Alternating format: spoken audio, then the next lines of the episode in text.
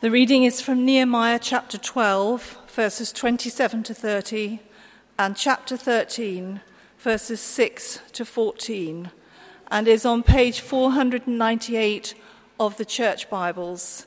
Nehemiah chapter 12, starting at verse 27.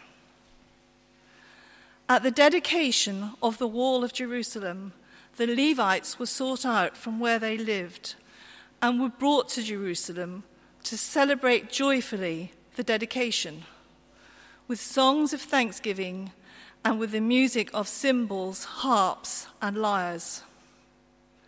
The singers also were brought together from the region around Jerusalem, from the villages of the Netophathites, from Beth Gilgal, and from the area of Geba and Azmaveth for the singers had built villages for themselves around Jerusalem.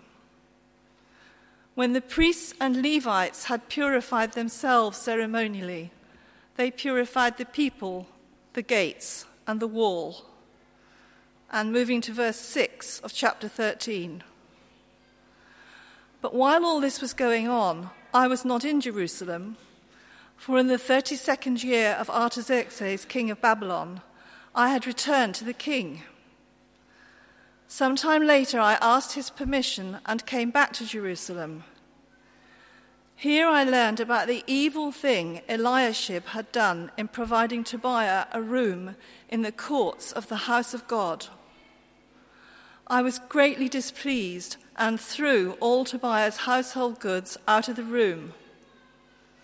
I gave orders to purify the rooms and then I put back into them the equipment of the house of God with the grain offerings and the incense.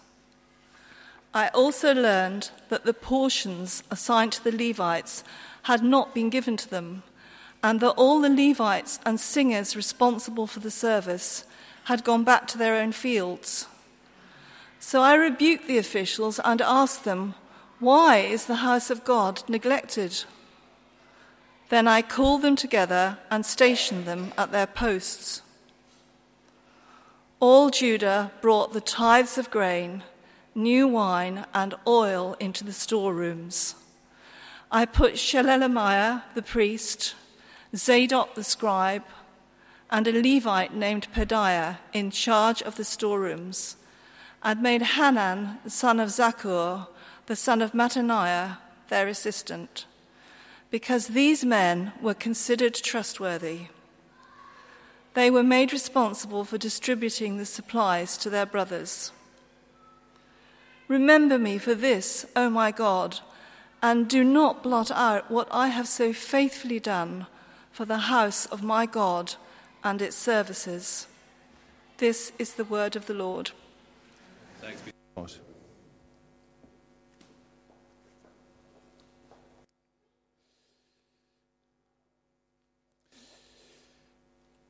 We have a new gadget, and uh, I shall try to speak and work the PowerPoint at the same time, and we'll see how that goes.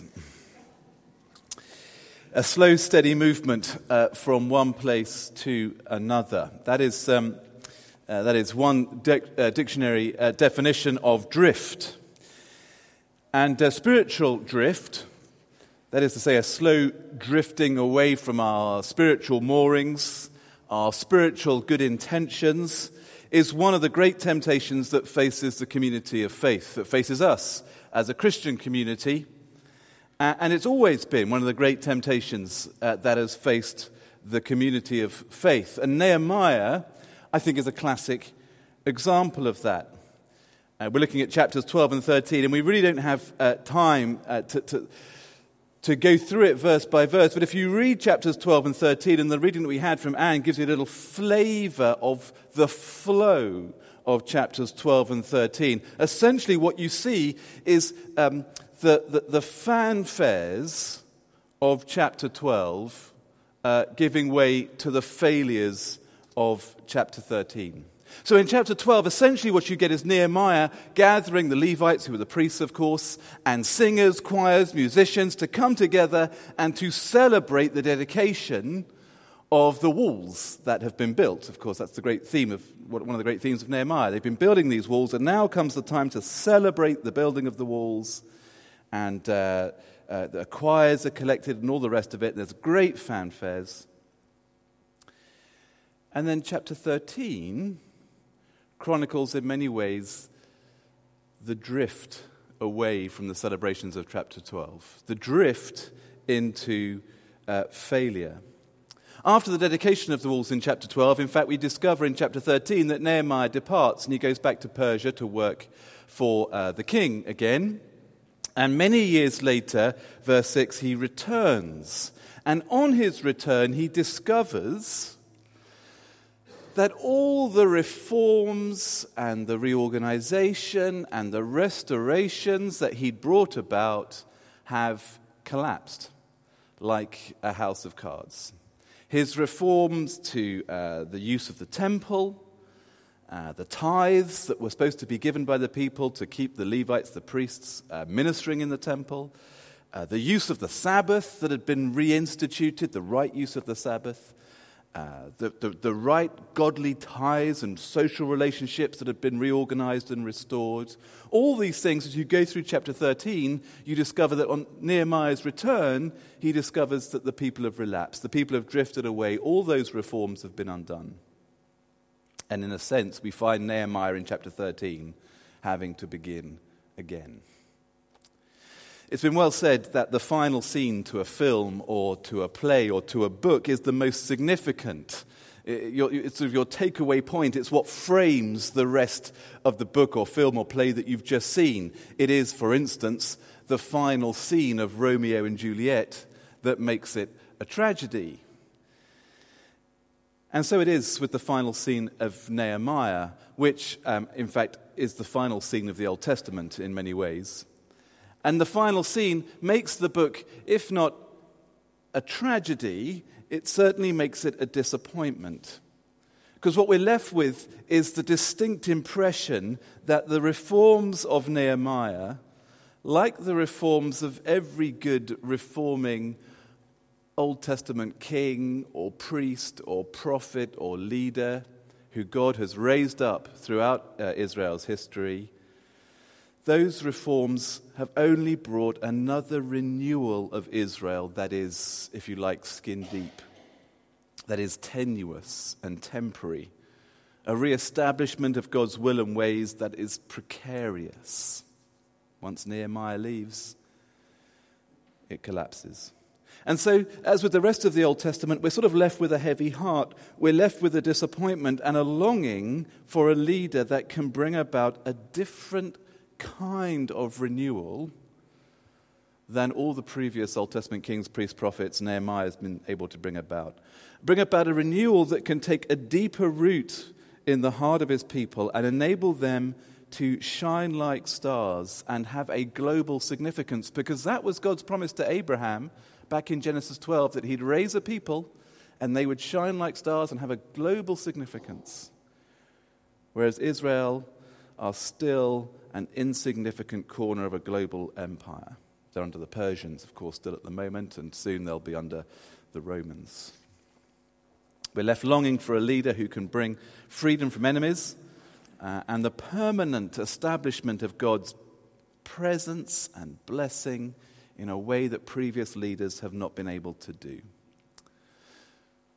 And that, of course, is the point of Nehemiah that sense of longing, that sense of heavy heartedness at the long term failure of Nehemiah's reforms, is precisely where Nehemiah wants to leave us. It's precisely where the Old Testament wants to leave us. It wants to leave us looking for and longing for the promised one that God has promised throughout the Old Testament who would bring about a long term, deep renewal of God's people, who would bring about the permanent presence of God with his people, who would, in short, be able to establish the kingdom of God.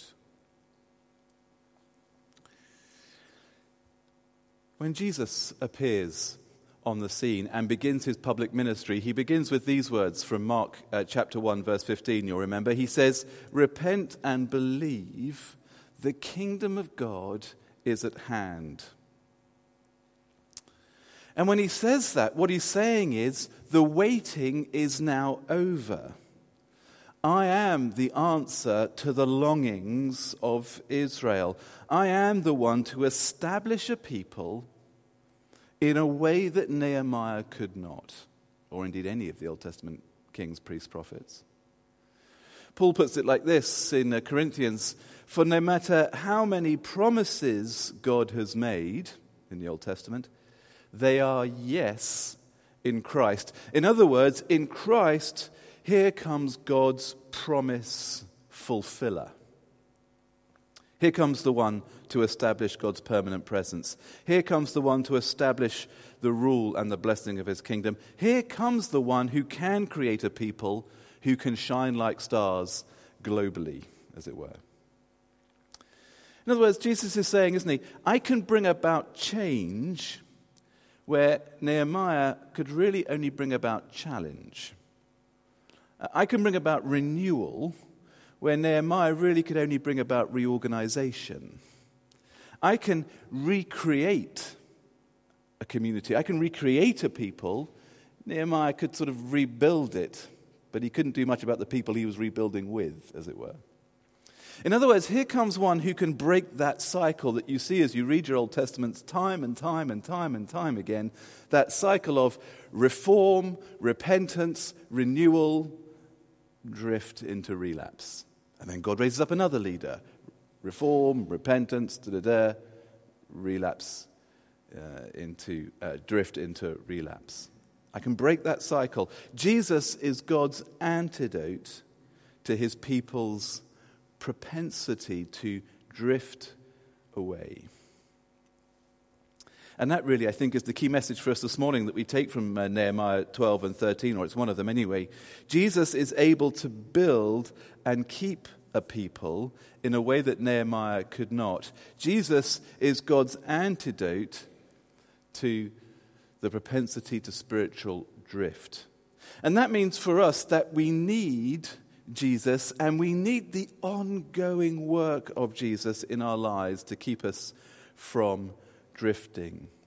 Because just like Israel, we will be tempted to drift. It's a very interesting uh, verse in um, 1 Corinthians 10. Paul writes this. He says, These things, and he's referring to the Old Testament, happened to them as examples and were written down as warnings for us, Christians, on whom the culmination of the ages has come. It's very significant for us as we think about uh, how to apply the Old Testament. Two things, in other words, uh, Paul is saying here. First, we live in a spiritually privileged time. We live in, as he puts it, the culmination of the ages. In other words, we live after the Christ, the promised one, has come. We now have the better king. Uh, we have the perfect sacrifice. We have uh, the great high priest. We live in a time in which God's Spirit at Pentecost has been poured out. And now God permanently dwells in our hearts. So we have all that. The power of sin has been broken. But the presence of sin remains. And the second point from this verse, therefore, is he's saying, look, as you look at the Old Testament and you see God's people being tempted and pulled, and as you see them being led into patterns of behavior, those are now still examples and warnings for us because we'll, we'll still feel that pull, we'll still feel that temptation. Those patterns of behavior, if we're not careful, are patterns of behavior that we will drift into and be caught in. So, in particular, this morning, we come back to this uh, particular example of warning I think we get from Nehemiah 12 and 13, which is that temptation, that pull into spiritual uh, drift. That, I think, is a warning, an example for us. That idea of drift is interesting, isn't it? That great, the Bible says that danger that we face, that temptation we face of drift. Is it not so often the case that the greatest danger to us is not waking up one morning and walking into some cataclysmic um, disobedience or some cataclysmic uh, loss of faith? The danger for us, I think, most of the time is not that, but rather a sort of slow, steady, almost imperceptible drift from the Lord. Uh, like a boat that's adrift upon the undercurrents beneath it. You fall asleep in the boat, you wake up, and suddenly you think, How did I get this far from shore? I think that's the great danger the Bible says faces us. It can be deadly on the water, and it, it can be damagingly eroding of our relationship with God. One day we can look up from the busyness of life and think, boy, how did I get here spiritually? I came across this when preparing uh, for this sermon. Well, uh, yes, essentially, I came across this. Somebody had talked about some of the things that um, can lead to drift or, or, or, can underpin drift, and they use the acronym DRIFT, very clever. And uh, I've slightly tweaked R and I, but essentially, um, I got this from somebody else. Uh, there's a disclosure. Um, but they made the point uh, that, uh, so they used the language of uh, D, distraction. Uh, very helpful. Uh, absolutely right, isn't it? So the point was, you don't start out necessarily with some grand disobedience. Rather, drift usually comes because of ongoing distraction with other things, you know? Uh, we, we, begin to drift when we allow all the good things, and they're often good things that God has given us, uh, you know, friends or family or uh, influence or job or whatever it might be, when we begin to allow those things to distract us fundamentally, to fill our vision, to become our priority, and they suddenly start to, yeah, to fill our vision, and we, we drift towards them. R, um, I've called this one refusal, and by which I mean refusal to recognize the current that we're in.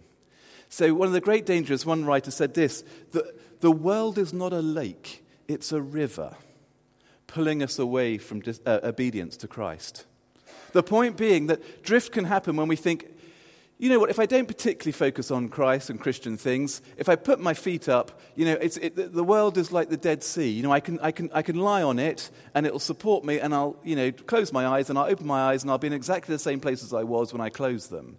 And the writer says, actually, no, the world's not like the Dead Sea. It's not like a lake, it's like a river. We're always being pulled away from obedience to Christ. And if we're not aware, uh, aware of that, we'll drift on the undercurrents of our culture. And actually, we need to be active. We need to be swimming the other way or rowing the other way. I, indifference.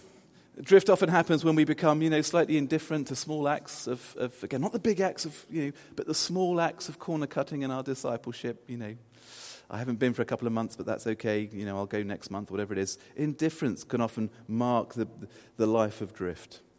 Uh, F, fake fellowship. You know, we, we, we, we start coming to church uh, with the masks on, and we don't, uh, we're not honest with one another, we're not honest with our small group or accountability group or whoever it might be, um, and we stop relying on God's, one of God's means of keeping us from drifting, which is me and you. God has given us each other to help us when we're drifting, to jump in each other's boats, if that's not mixing the metaphor too much, and to sort of uh, row uh, to, to, help us row. That probably is mixing the metaphor too much, but you know what I mean. God has given us each other to help us uh, from drifting.